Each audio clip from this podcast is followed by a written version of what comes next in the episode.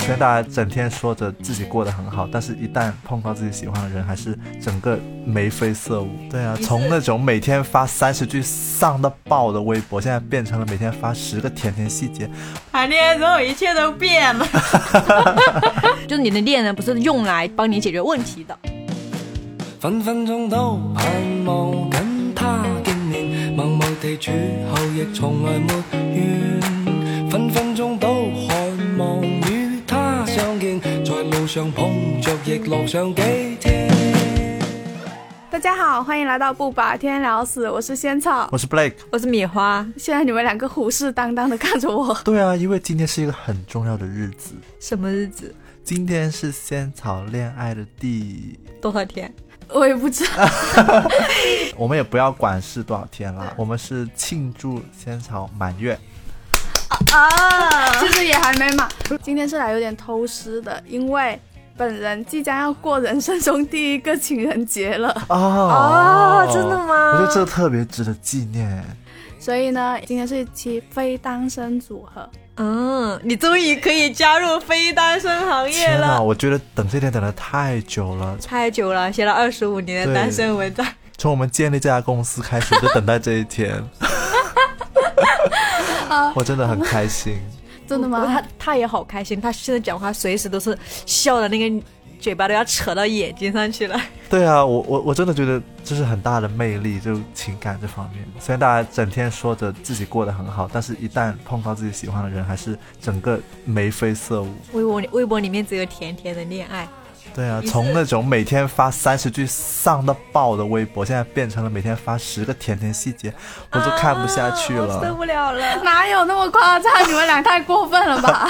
好了，我们回到今天的主题，今天是仙草偷师之夜。其实呢，我就是很好奇，每对情侣的喜好都不太一样，可能每个人爱做的事情不一样。但是呢，我就很想知道说，在你们两个的恋爱经历里面。你们会觉得说谈恋爱里面要做些什么事情才能够给对方很好的体验，才能让这段恋爱有更多很让人记住的地方呢？啊，我觉得这个时候要先问一下米花了。因为我其实也没有了解过，今天我也是来采访的啊，真的吗？不是吧？不是应该先问你吗？我都写完了，我都写到文章，要不大家就看文章吧。没有，是你放个链接的 HTTP。好过分，就是我们的恋爱文章列表是吗？我们当然要讲一些独家的，愿意听我们播客的人是很难得的。一定要讲一些你没有在文章里面写过的，真的吗？对啊。天哪，那播得出来吗？播得出来，我倒是敢说，我就怕不敢播。好，是你说的哈，他一开始说了，太好了，太好了，我们今天是有兴奋的东西的，来，我们听听米花的细节。最近一次让你印象深刻或者说很有很有趣的约会的体验是什么？最近一次让我比较会有回忆、有印象深刻的约会，可能是因为我们刚好前段时间是一周年嘛。然后一周年的时候，那天我是提前在公司给他写了一张明信片，然后我也发了朋友圈，大家也看到了。姐明信片写的什么？就明信，哦，这个不能问是吧？但是你不是说只要我敢问你就敢说吗？不是，就是有点太恶心了。就是那些情侣很爱说什么小臭猪啊这种话，就是很恶心的话，好恶心。对啊，因为我会想到我之前采访过的一个男生朋友，他就说他的伴侣在他生日的时候送了他一束花嘛，说可能男孩子一生里面可能只有在葬礼上才会收到花，所以我所以他的他的伴侣就给他送了一束花，就说希望他可以收到花嘛。我我当时想到这个，我就觉得我也应该给我男朋友送花，可能因为他不是那种对花有很强那种浪漫感的人，就对他而言，然后所以我就送了一支那个干花，那个小的玫瑰，就放在那个卡片里面，然后我还用那个口红自己画一个。一朵花，因为我叫米花嘛，是吧？就很恶心，是吧？不会，不会，不会，很甜，很甜。然后我那天我们晚上见面嘛，我就走出地铁站的时候，我就觉得啊，天呐，送干花会不会显得有点死气沉沉？我又在地铁站买了一支新鲜的玫瑰花，那个头都要掉下来了，它真的很弯。然后我就给那个，我就给那个阿姨说，阿姨，可是你这个叶子很蔫啊，蔫吧？然后他说，没事，我给你剪掉就好了。就是一只光秃秃的新鲜的玫瑰花，好大一朵，很夸张。然后我们就在麦那天就在麦当劳那里见面，就然后那天我男朋友很搞笑，他为了赶紧来见我嘛，因为那天可能大家都忙着去过节，反正他就进不去地铁，他就自己骑骑自行车出来。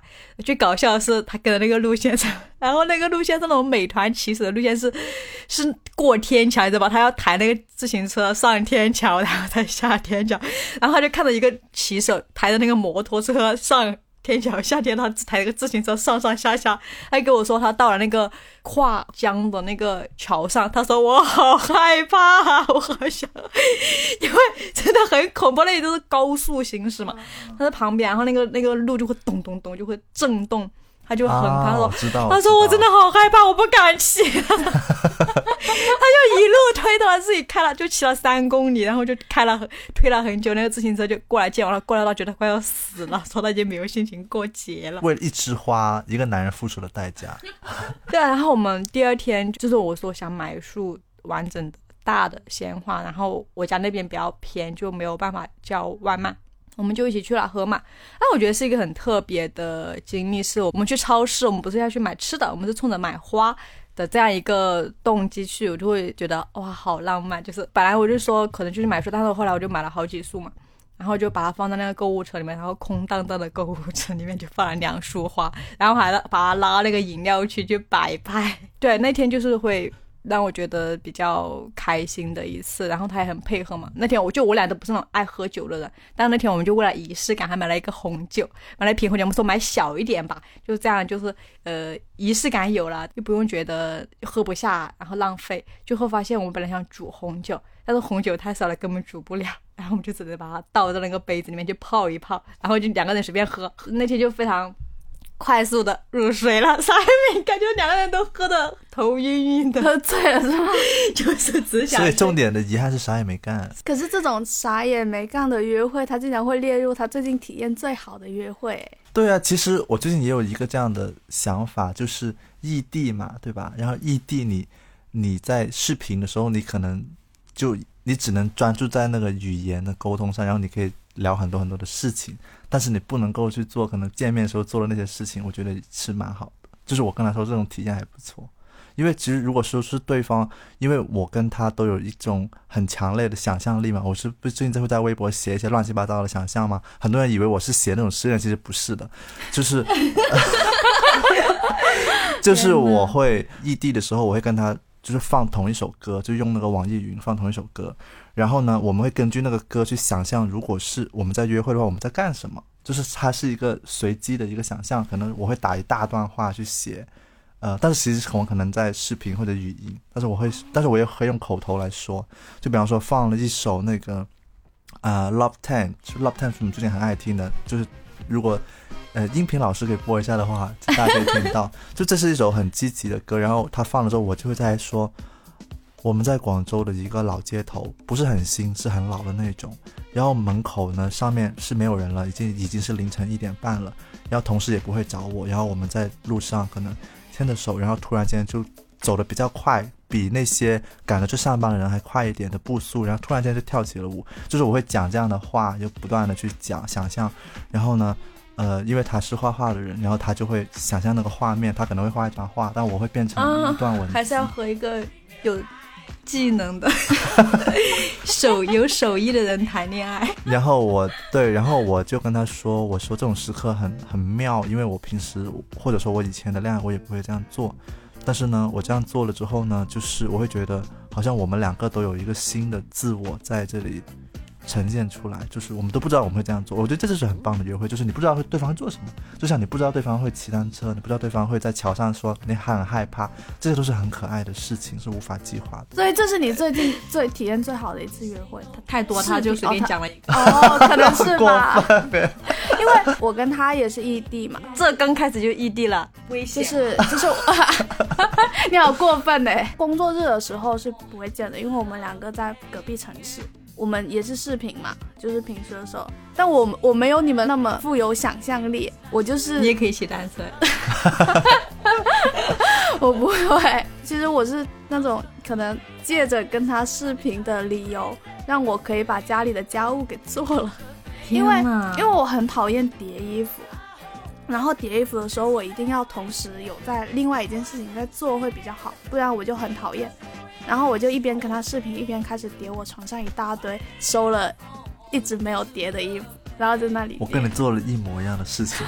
昨天晚上这些衣服都是昨天晚上叠的，然后 我以为是今天早上为了我们来录，没有没有，不是我我就是太乱了，然后我也不想叠，我就心想有一个声音会好一点，然后就开着那个东西叠衣服。对，天哪，我的衣服都是男朋友叠的，太过分了。你男朋友怎么这么？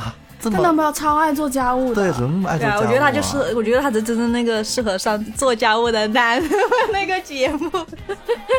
好了，因为我我自己约会，其实我们没有约过多少次。我想问一下你们，就是你们恋爱这么久以来，你是恋爱了多久？一段时间，刚刚开始一段时间，跟你差不多。哦，然后米花是一年，对，一年。你们有没有什么时刻是觉得你们两个的心理距离更近了一点的时候？我觉得这个还蛮难回答的，因为我一直在想什么是心理距离，就是它是意味着你很了解对方呢，还是说你觉得呃对方也懂了你呢？就是我我会好奇你会怎么去理解是什么样的距离？是一种你感觉到对方开始了解你，开始懂你的。的时候，就是感觉你们两个好像有某种更不仅仅是那种表面的，呃，牵牵手、拥抱的很 close 的关系，而是你觉得好像你们心理上有更近了一点。我可以说一下我的感受，就是，呃，因为可能都是想象型的人吧，可能他最近跟我分享了一个他的呃一个想法、一个创意，然后我就会跟他聊说。哎，这个东西可以怎么做会更好？然后跟他讲完之后，他的反应就是天哪，真的可以这样做。就是我觉得我们两个在聊我们各自生活当中，我们真正自己在感兴趣做的事情的时候，我觉得是所谓的心理距离比较近的时候。就是我，比方我跟他说我要写一个什么样的文章，然后他会理解我做这篇文章的的目标和动机什么，要给我一些建议。是我觉得他是发自内心的对我做东西感兴趣的时候，我觉得是距离比较近的时候。但是很多时候我自己会很警惕这种距离很近的时候。再说一个细节，比方说我我们会有那个跳舞歌单，就是说他会我们两个都会分享，哎，这个首歌很适合在路边跳舞，会有这个歌单。然后我分享歌单的时候，我就天哪，这个人很懂我的歌品。但其实这个时候呢，我就会开始警惕了，因为我觉得一个人太懂你的东西，然后你会因此你对他的期待会变得太高。就是他一开始就已经懂你，那那之后怎么办？就你如果拥有了一个人的一些，呃，对你的好，这个时候你就会开始不珍惜了。我自己是这么觉得的。所以很多时候我会跟他说，呃，我会宁愿跟你距离远一点，或者神秘感高一点。然后我会说，我宁愿看到你有些时候一打开微博，哎，你居然发了这个东西；打开朋友圈，你居然发了这个东西，最好是我不知道的。然后我就会觉得那种好奇心是一直都在的。我们昨天不是在看那个，呃，一篇关于恋爱调查的文章吗？他不是讨论说，很多人出轨其实不是因为性欲，很多人出轨是因为他在对象身上找不到那个原始的好奇的，然后任性的、活泼的自己。但是这种自己呢，是要有神秘感才会有好奇的。所以我自己觉得，呃，我会宁愿一定要保持一定的心理和生理的距离。然后才能够让那种好奇感被激发出来，所以我我甚至把这件事情就刚刚原话，我甚至会跟我的对象说，我说，然后他是很认同的，甚至就是我们说，我们不要轻易做那种同居的关系，我们要去做那种分居式恋爱，这样的话我们。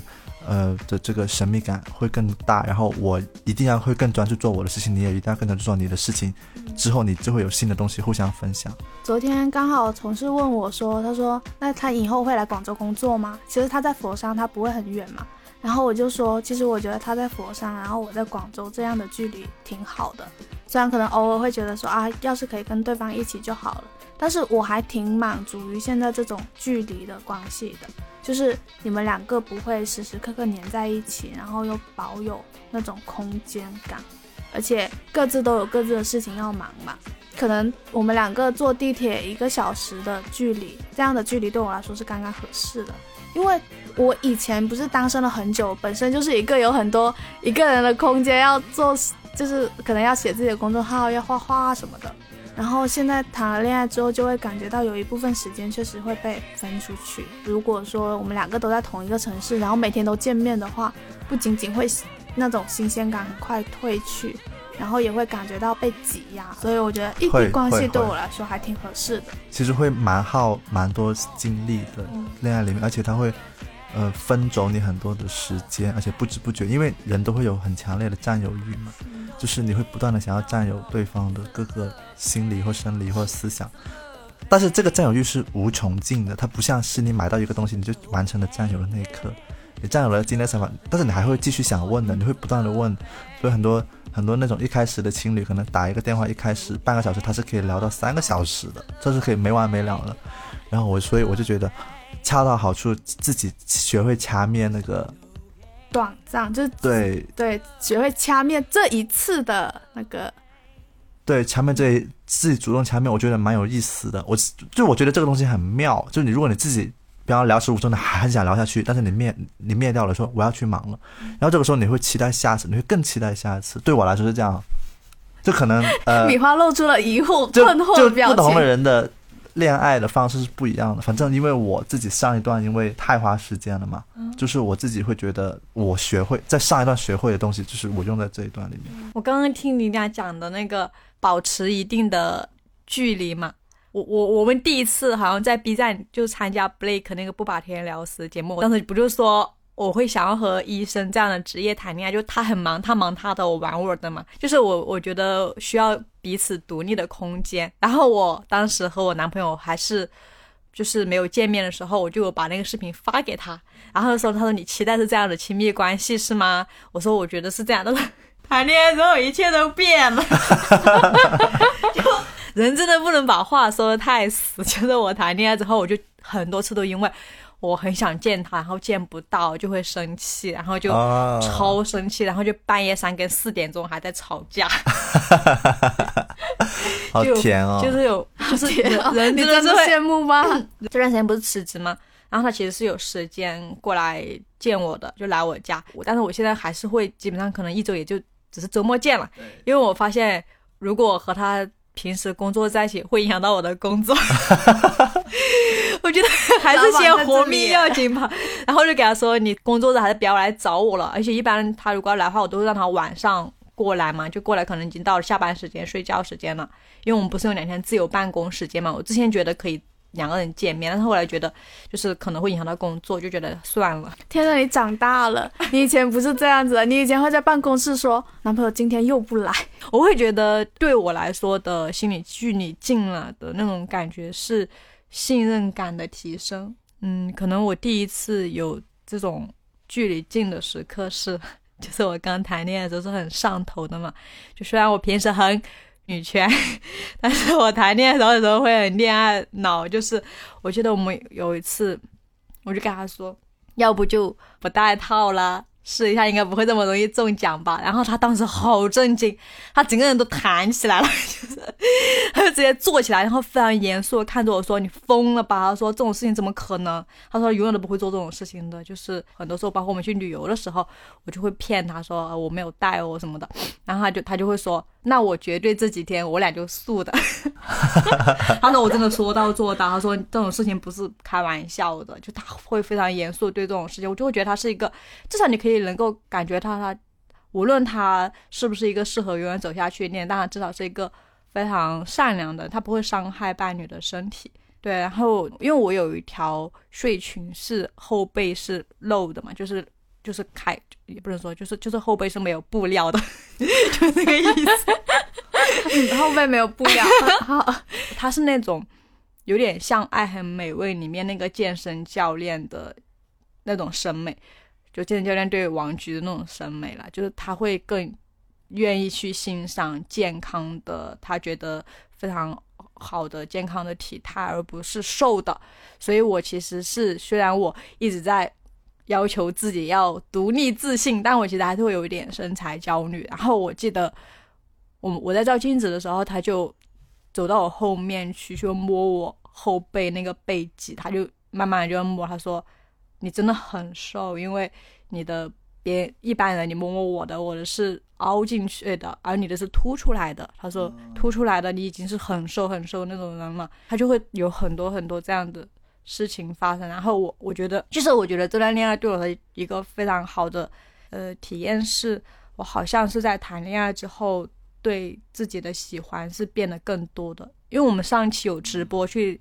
聊对女生对自己的喜欢的分数达到多少？我是拿了一个蛮高的分数的，因为我发现我现在确实很喜欢我自己，就是我的身体我也很喜欢。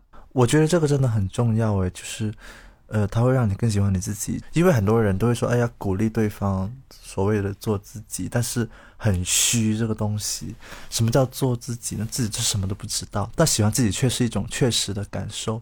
我想起最近有一件我们会做的事情，就是我们会聊起以前小时候的故事嘛。然后我觉得尝试喜欢完整的对方很重要的是听他讲他是怎么样变成那个样子的。因为我自己就最近跟他聊那个是中央空调这个话题，就是很多时候我们可能都会对身边的每个人。可能是无差别的都会做一些善意的行为，然后呢就会聊为什么会养成这个这个呃习惯或者是什么来的啊？我讲我自己的故事吧。我我最近跟他在讲我妈妈的故事，因为我说我很多性格，包括做一些渐渐的事情，都是从我妈身上学的。就包括我妈，她会说她以前中学长得很好看，所以她会用姿色来让旁边的男生给作业给她抄。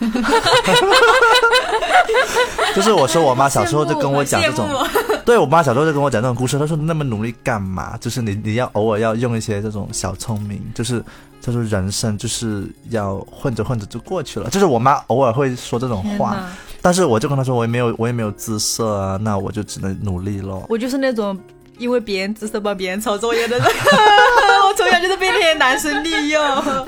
对，但是我很记得小时候六年级的时候，我没有。只抄别人的作业，我反而是跟别人作业交换来抄，就是可能我给一个女生抄数学，那女生给我抄英语，我非常记得。然后前段时间那个女生还结婚了，我去参加她的婚礼，她特别美，我给我给她拍了一张很美丽的婚纱的裙摆的照片。然后我我我内心想的是，谢谢你以前给我抄的作业。不客气，你也给我抄了，也谢谢你。没有，我因为我就说，哎天哪，我是一个很感恩的人，对不对？就是我觉得这很搞笑，就是然后我就觉得给她分享小时候的你，然后。呃，然后后面就会聊到说，哦，原来你是很爱你妈妈的。我，然后我说其实是，但是我说近年的关系好像变成了他催婚，然后我要逃走的那种关系。我觉得，就跟他聊起这些，我觉得就还蛮触动的。就是我明明可以做得更好，在跟家人的关系里面，就是他也会提醒我。所以就是会聊到这些小小时候，我觉得回到刚刚那个话题，就是我觉得也算是一种内心距离更近的东西吧。就是他会让你也更理解你自己，这是很难得的吧。我在这一次。恋爱里面，其实感触最深的部分就是，我发现我们好像真的有比以前变得更喜欢自己了。因为我们前阵子还聊天聊到说，第一次见面的时候，第一次见面的时候，我们去荡了秋千嘛。天哪，我的梦想！你的梦想是荡秋千？你的梦想是荡秋千？我的童年一直有一个遗憾。我感觉好像是我一直梦想我能够当秋千，但是我好像很多年都没有再当过秋千。但是我很想和男朋友当一次秋千，可是我到现在都没有实现。羡慕你！我待会把秋千的地点给你，谢谢你。你可以去那个大吉沙岛荡秋千，好像很远嘛。大吉沙的名字听起来就是黄埔那边。哎，我就在你家那里啦。对啊，而且你可以去那里看完荡完秋千去看日落，很美。天哪！然后你一定要站在那个河边的，我要站在河中间。站在河边。我告诉你一个约会公式，你一定要去站在河边，然后你们一个摆出一个很美的 pose，然后一般很多周末很多情侣会去的，然后他们就会有情侣拿着那种单反拍你们，然后你要上去跟他说，我要你拍我的那张照片。哦，就是他会总会有人抓拍情侣啊，那不多尴尬。所以你要穿，所以你们两个要穿情侣装，穿的好看。你们要穿的很漂亮。这是我上次的遗憾。天哪，你上次没有穿的很好看是吗？我当时以为不会有人拍我们的吧，然后就两个人配色也没有搭好，什么都没有搭好，然后就去了。结果真的有人拍我们，有人拍我们，然后我就去要了照片，但我觉得很开心那张照片。不是你们俩扯到哪里去了？你去荡秋千，你去荡秋千。不要你们俩，你们俩其实对我一点都不好奇，对不对？刚才都是骗我的，刚才都是骗我的。我们真的非常好奇，我们真的非常。我们我们当时是第一次见面，因为我也是很顺便，因为我记得那边有个秋千，然后我就觉得说我要去荡那个秋千，刚好跟他见面，我就可以一起去了。然后因为见面的时候我是没有抱什么期待的，我就觉得说我只是顺便见个网友，然后请他喝一杯柠檬茶，然后我们就去荡秋千了。但是很奇怪，因为秋千是一件让我很开心的事情，从坐上去开始摇晃，开始荡的整个过程，我就是那种心情特别好，很开心，就是笑得非常夸张的那种，一直在笑。因为其实我是一个对自己的容貌也不是很自信的人。然后可能在陌生人面前大笑这种事情，在以前也是不会发生的。可是那天很奇怪，我就是坐在秋千上面，然后在那边很开心的笑得很开心，一边笑我还在想说，我真的是太疯狂、太疯了一点吧，就是在第一次见面的男生面前笑成这样子，而且还就是人家就站在旁边，我就说啊你站在那里一下我去大，他就站在旁边看我，我就说他应该心里觉得这女的有点怪吧。反正我就玩的很开心，然后结束的时候跟他说啊，玩的很开心，我们下次再见，拜拜。后来他就跟我说，他说他那天是真的被我的开朗和笑的那个样子感染到了。他说他没有见过就是一个笑得这么开心的女生。我我刚刚我刚刚内心冒了句话说，我没有见过一个女人在我身边笑得那么开心。大概是对，反正他就说觉得你很开朗，然后我很喜欢你的开朗，所以才会有后来的故事的。因为秋千其实会让我觉得我是在做自己这件事情的，而且整个心情都是很愉快的。所以我觉得那天就是你跟第一次见面的人去荡秋千，去做一些不那么呃淑女或者做一些这样子看起来好像很放得开的事情，其实是一个不错的选择。它会让你以一种很轻松的心情去面对一场约会，因为他的这个夸奖。我就会发现哦，原来做你自己喜欢做的事情，展现你自己心里最轻松的那一面，也是会有人喜欢的。所以我就会感觉到更加喜欢自己，就像你刚才说的那样子，也是会让我觉得这件事情跟我在以前的恋爱过程里面不太一样的地方啊。以前的恋爱过程，以前的暧昧过程里面不太一样的地方，你真的很挑字眼呢。就是可能这就是我可以更加轻松自如的去做自己的一个变化吧。我感觉好像我们刚刚就已经把呃在恋爱这件事情上，你觉得自己有成长吗？这个话题给聊了，就不知不觉就聊了，就是因为不管是理解自己、更喜欢自己，还是更轻松，我觉得都是一种成长，而且它不是那种道理式的成长，它是一种感受状态，对，它这种感觉。然后我觉得这就是很棒的。所以我每次看到有身边很多人就是。你听到朋友跟你倾诉他为什么很大压力、很多状态的时候，你你其实会清楚感觉到他这个状态是不对的，但是你你也不能说什么，所以就期待他来听我们这个节目，可以感受到自己的状态变化。对，我觉得可以比对看看吧。我们以前有写过一篇文章嘛，就是叫一个好的恋人会重新塑造你对爱情的理解。我们当时在那篇文章讨论，就是说你会怎么去形容你的恋人，但是今天我不是要问你们怎么形容你们的恋人的。我是想问你们自己会怎么形容自己在恋爱里面的角色？你们觉得自己是一个什么样的恋人？我觉得我是一个性教育恋人。性教育恋人 很棒哎，这个不断的要去呃科普性方面的知识。你做了什么？就是我会给我男朋友说，因为我我其实像我男朋友和我第一次约会的时候，他就会提醒我打 HPV 疫苗。但他不知道 HPV 疫苗是干嘛，他知道女生要打 这个。对，然后后来我会给他讲很多，就是所谓的呃性疾病啊、性传播疾病啊，然后一些女生和男生身体构造很不一样。就是我和我男朋友谈恋爱到现在，因为我俩都是没有什么性性经验的人，但是我们一直都蛮 OK 的。对 对，就是就是就是，我觉得我是一个很会鼓励人的人，但我不会瞎鼓励，就是就是乱说话那种，会让他觉得他是真的好。我觉得在我的理解里面，他就是很开诚布公的去跟伴侣聊这个问题，而且是女生发起的，我觉得这是很难得的。就是很多时候都是女生可能会更害羞那方，但是你是反过来的，我觉得这是很值得大家参考。对啊，我就会给他做很多说很多提示嘛，我说我。可能不喜欢哪些话，然后我希望哪些是我喜欢的，我希望你怎么怎么样做，然后我想我就会问他，那你会怎么样？你会喜欢对，你会希希望我是怎么样？就是我们是需要有一个去聊天，就蛮和谐的一个过程，什么东西都是共同去经历的。我其实，在日常生活也是，我说我。其中一个优点是我是一个蛮会发现别人闪光点的人。我觉得我在恋爱里面这一点也会做的稍微好一点，就是我无论是从外表上，因为我男朋友其实是一个他觉得自己是非常普通，就是普男，非常非常普通的人，无论是工作成就或者是。个人外表上觉得各方面他都非常普通，然后我就会尽量帮他去减少很多，就是现代因为现在男权社会对男性的带来的种种压力嘛，就是我会告诉他，你你真的有非常多的优点，你非常的爱干净，然后你是一个对别人非常友好的人，就是和你。一起相处的时候会觉得很很放心，就是你是一个很靠谱的人，会说很多。我说这些东西，它是绝对是比你赚多少钱来的更加重要。因为钱东西，你可能是个很恶劣的人，但是你身上这些品质是，无论是房子什么的，这些都永远不可能换得来的。对，然后我会经常对他说。你的眼睛真的很好看，然后说，对我说你的你的你的嘴型也很好看，因为我会给他细致讲到我为什么觉得你眼睛非常好看，因为虽然你看起你眼睛有点没有那么大，不是那种大大眼睛什么的，但他的眼睛是很亮的，他就是眼白部分是真的比较白，就不会像我一样可能会有点浑浊的那种，就是很干净，是很干净的眼睛。然后我就给他讲的很细致，我就会说，我觉得你是一个很好看的人。好会夸你，你怎么没有这样夸过我们？啊，我觉得我就是那种海绵型的，就是我，我觉得对方是怎样的人，我就可能会吸收他的那种特质，因为我跟人聊天就是这样的嘛。就前两天，比方前两天我采访了一个呃跨性别的一个女生，然后她跟我讲她在男生变成女生的契机，其实一开始是只是打了一个耳洞。然后他觉得美，然后后面他留长发的觉得美，他不觉得他要成为女生，他原来是男生嘛，但是他美。然后他他后来他说，后来某一天我穿高跟鞋去上班，然后我我也觉得美。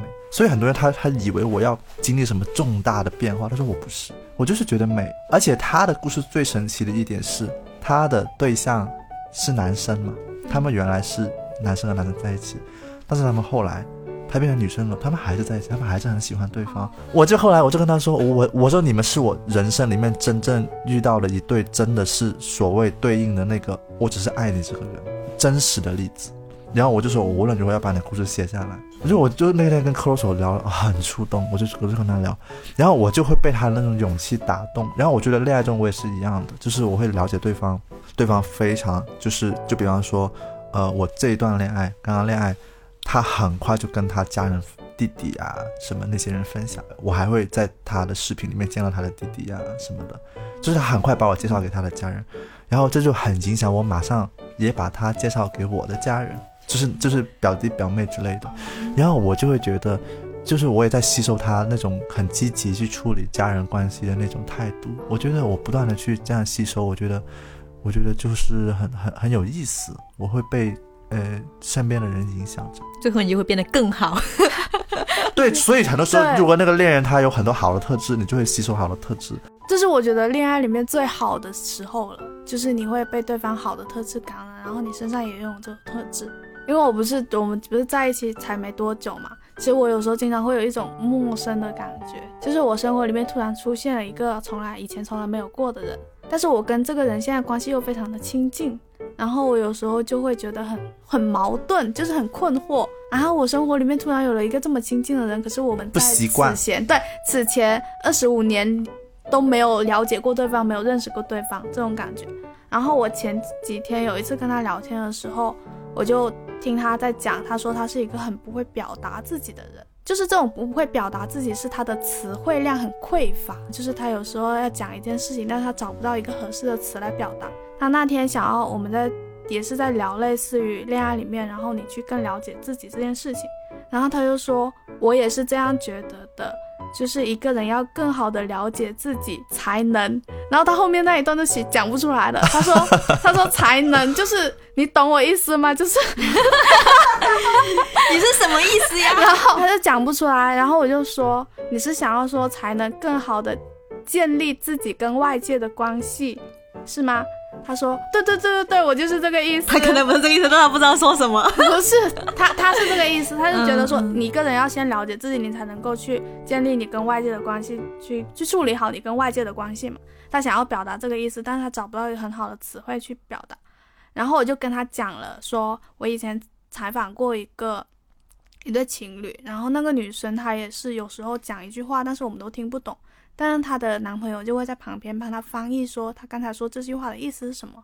我们当时称这对情侣说那个男朋友是她的翻译机，然后我就跟她说，我也可以成为你的类似翻译机或者字典之类的角色，因为我是写东西的，我知道的词汇应该会比你多很多。然后随着就是。就是我们两个可能慢慢了解，我可能会越来越愿意去听他想要讲一句话是什么意思，然后我会去，我想要去帮他找到一些合适的词汇去表达出来，然后我觉得这是我在这段关系里面一个期待吧。我想问你一个问题，就是他是。缺乏词汇量，但是他的表达欲是在的，对吗？对，他的表达欲是在的，他想要跟你讲，然后他就会很重要，因为有一些人是没有表达欲，他不是没有词汇。然后他每次讲的时候，我就会可以谈下去。可以是的，对他每次讲的时候，我就会想起我自己在选题会上为了讲一个选题，然后脑子里面一直转不出来东西的那个时刻，我就觉得很有共情。然后我也很想要让他，就是帮他去找到一些合适的词汇去表达他想说的意思。我觉得这一点还挺重要的。挺好的。优劣互补。因为我自己前几天我朋友问我说：“你觉得谈了恋爱之后你自己有什么变化吗？”我其实我是觉得我好像没有很强烈的感受到这种变化。那米花，你谈了一年的恋爱之后，你觉得你生活有变得不一样了吗？就是从一个独立女人变成了一个非常依赖人的人。对，如果太过了，其实是不太健康的，还被生意严肃的批评过。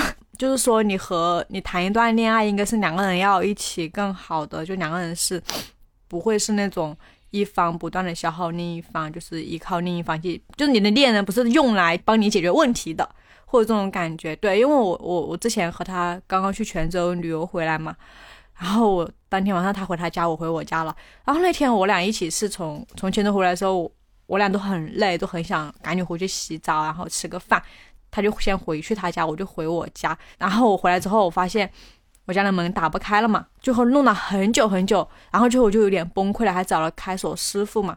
我那时候就会有点生气。我都这样崩溃了，为什么我男朋友还不来找我？但是我其实没有考虑到一个前提是他和我都非常累，而且他如果过来找我，他要一也是一个小时的地铁，一几乎一个小时的地铁，然后打车也要很久，然后我就会只是考虑到我的情绪，我说我处在这样子又饿，然后情绪很差的情况下，你为什么还不来找我？然后他后来也来找我了嘛，可是当时我其实还在生气，就是因为他在和那个开锁师傅吵，有点吵的那种感觉，因为其实啥也没干就收了我钱嘛，然后我那天就坐在椅子上就狂哭。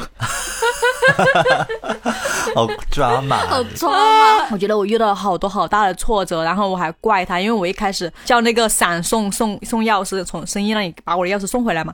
结果他我送的时候，我给到了门牌号，我男朋友就问我说：“我不理解为什么我给他门牌号，其实这样就不安全了嘛。”中途那个师傅也停了好几次，我就觉得完蛋了，然后我超生气，我就开始。发消息给我朋友说，都这个时候了，我比他更难过、更沮丧，他为什么还要质问我？啊，其他就是真的不理解。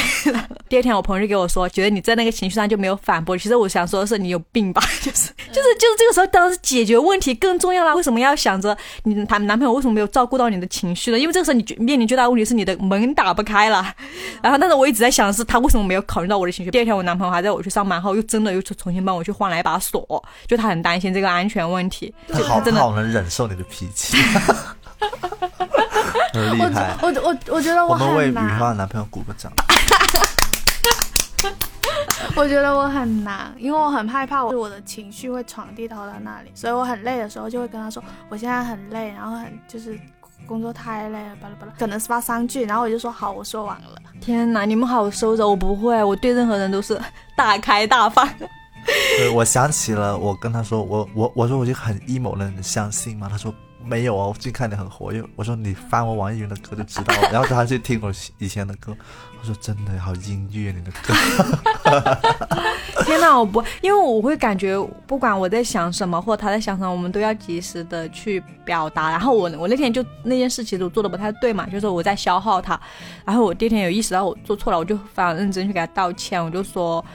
就是我觉得我的行为是完全非常自私的，我没有考虑到你也是一个需要休息的人，就是我完完全把自己放在中心了。我觉得太好了，你道歉，你好会反思，就我我经常反思我自己。可以可以，这是一个很难得的品质。很很多人可能吵完就算了。我想分享一个观念，就是当时，呃，新在一起的时候，他就说我们不要做那种。会很在意对方送口红之类的情侣好不好？就是我让我我就说好，那那我说要送什么呢？他他说你要一定要送体验，要创造一个体验给对方。然后我我就想起了呃我很喜欢的一个插画师，就他画他画过一本书，就是那种图像小说，叫做呃树下长椅。就是它，它是一个两个人在一起可以在一个小时内翻完的一本很舒服的图像小说，而且是很适合情侣翻的。然后有一天，我就专门带了这本书跟他说：“我要跟你现在翻完这本书，就是你可以看我，我就是我说我觉得你会喜欢。”结果他翻完之后，他就真的很喜欢。我说，就是我就说这就是可能就是呃我们说的那种送对方一个体验，它是钱买不到的，然后它也是独家的。然后我就我我那天就在想说，如果有有一天我会推荐一些，呃，喜欢给自己的感情埋伏笔的情侣去看这本书，而且要一起看，看完之后你会对你们的感情，你可能可以想象一个，你们可以给未来的几年偷偷埋一个伏笔，很浪漫，那本书非常浪漫。然后我就说，哎，我也可以推荐这种独家的体验给其他人。然后我就觉得，就是当我开始这样做的时候，会发现恋爱中我就不会想买礼物了，就就是我就觉得，嗯。就不要轻易去买，呃，买买东西，因为它好像是代替我去表达。就买东西就是买了一个别人的东西那就。但其实我们可以抓住自自己更多的啊表达的机会吧。所以就呃，像最近就思考了蛮多是这样的事情，就感觉谈恋爱嘛，谈的是一种体验，就不要陷入双人消费主义啦。然后一年可能还省蛮多钱的，然后我也跟仙草说了这个。对他，他那天就特意跟我说，他说你们不要一开始就送对方很贵的、很物质的礼物，你们要一起去创造一些体验嘛。然后他上个星期他带我去了他大学，去了他学校，然后就是去他学校里面走，然后他就在旁边说，他说天啊，现在真的好有恋校园恋爱的感觉，因为他也是大学的时候没没谈，对，弥补这个遗憾。然后他就说好有校园恋爱的感觉。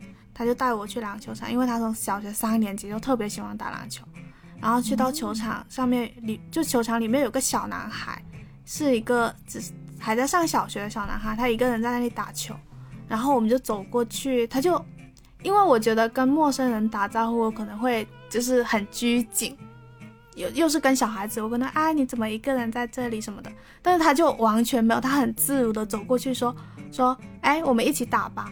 然后他就跟那个小朋友一起，就是他就叫上我说：“哎，你站在这里。”然后就把那个球传给我，然后说：“你脚发力，然后往那上面扔。”然后我们就三个人在那里，就每个人轮流扔一次。然后他中间还会不断的跟那个小朋友聊天。那个小朋友觉得他还挺孤独的，就是一个人在那里打篮球，也没有人陪他打。但是我们过去的时候，他就很开心。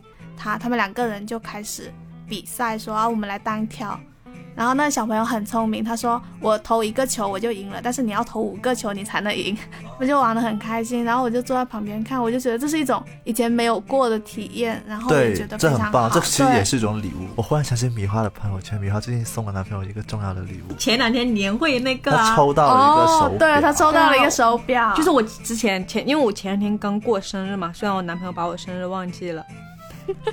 透露了一种失落，也还好，他忘记了我的生日没有关系。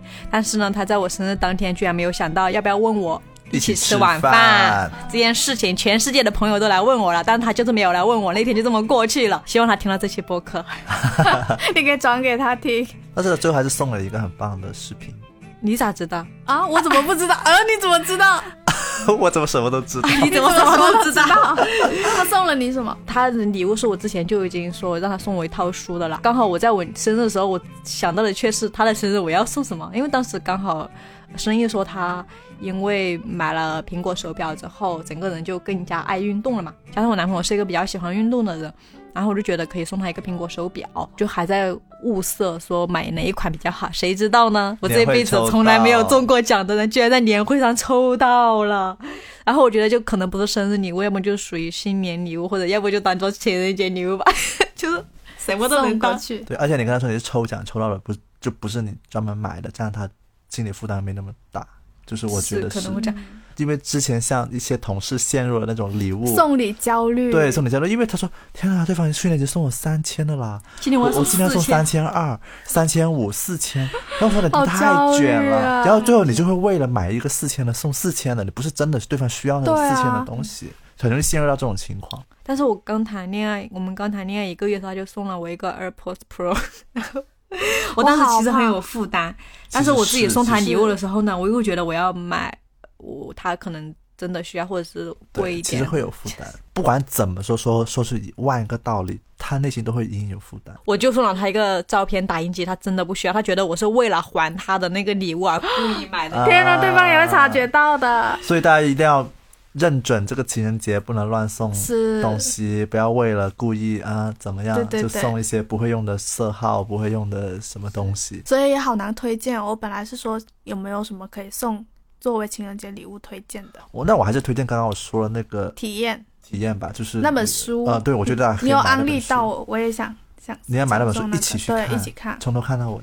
但是如果是重要节日的话，这种感觉是日常生活中的体验仪式，感。重要节日 重要节日还是要送是吗？重要节日可能要要你那种体验，可能要那种，比如至少出门去也好，或者什么。我现在开始焦虑，我要送什么？刚才明明说的说礼物不重要，但其实真正到了那一天还是会很焦虑不。要玩了。我也是，我觉得我接下来半个月都会在想，到底第一份礼物要送什么这件事情。不过我会提醒我男朋友说，因为我男朋友，我发现这一年我男朋友什么节日他都要给我送礼物，然后我什么节日都没有怎么送他，你有没有能能不能卷你是吗？但他就卷我，而且我我没有想到他会送，就他很突然就送了。然后我就是我，比如一周年的时候，我给他写一张明信片的时候，我就会觉得，哎，我真不错，就是好像自自得，就很自满。洋洋自得。结果他他当天晚上就给我送了一个项链，他还说他说我没有给你准备明信片，然后他说我说我赢了，然后我说没关系，然后他那个晚上就给我给了我一个就是呃那个项链嘛，就是我们俩一起去拿的快递，你怎么又给我送礼物了？我现在我这是真的很担心和焦虑这种节日哎。对，所以我就给他说，我他就给我送了那个项链之后，我就给他说，以后就生日的话，你可以送可能超过两百块的、两三百的东西，但其他节日不要送超过一百块的东西，就或者小节不送。啊我我就跟他说，我说我们做个这个约定好不好？因为我感觉什么节日你都要送一送，就还好，就不要这样，不要这样，就压力很大，压力很大。我没有想到这个节目最后是 最后是以送礼送礼焦虑，没有是一个我的忧伤作为结尾，我也不知道送什么因。为你不知道送什么，因为他送你的都太呃，太特别了送的东西太特别了，哎，天哪！消费主义打败不了，消费主义打败不了对那那那种体验派。他不是很会画画吗？你就给他写一篇文章得了。对你给他写一封情书得了。哦，不错。对啊，好，那我们今天就抱着这种写情书的快乐，对啊，我也给他，我也说你，就是你这样这么不会写东西，要不你给我写篇情书。把你的讨厌摘几遍，送到天边。平凡的傻事，用了心变成经典，存满满的心愿，便利贴贴成无限，就是我们最富有的宣言。把你的喜欢每一天复习两遍。惊喜的语言，我的天，通通应验。你和我的心愿，便利贴贴心里面，收集感动，给一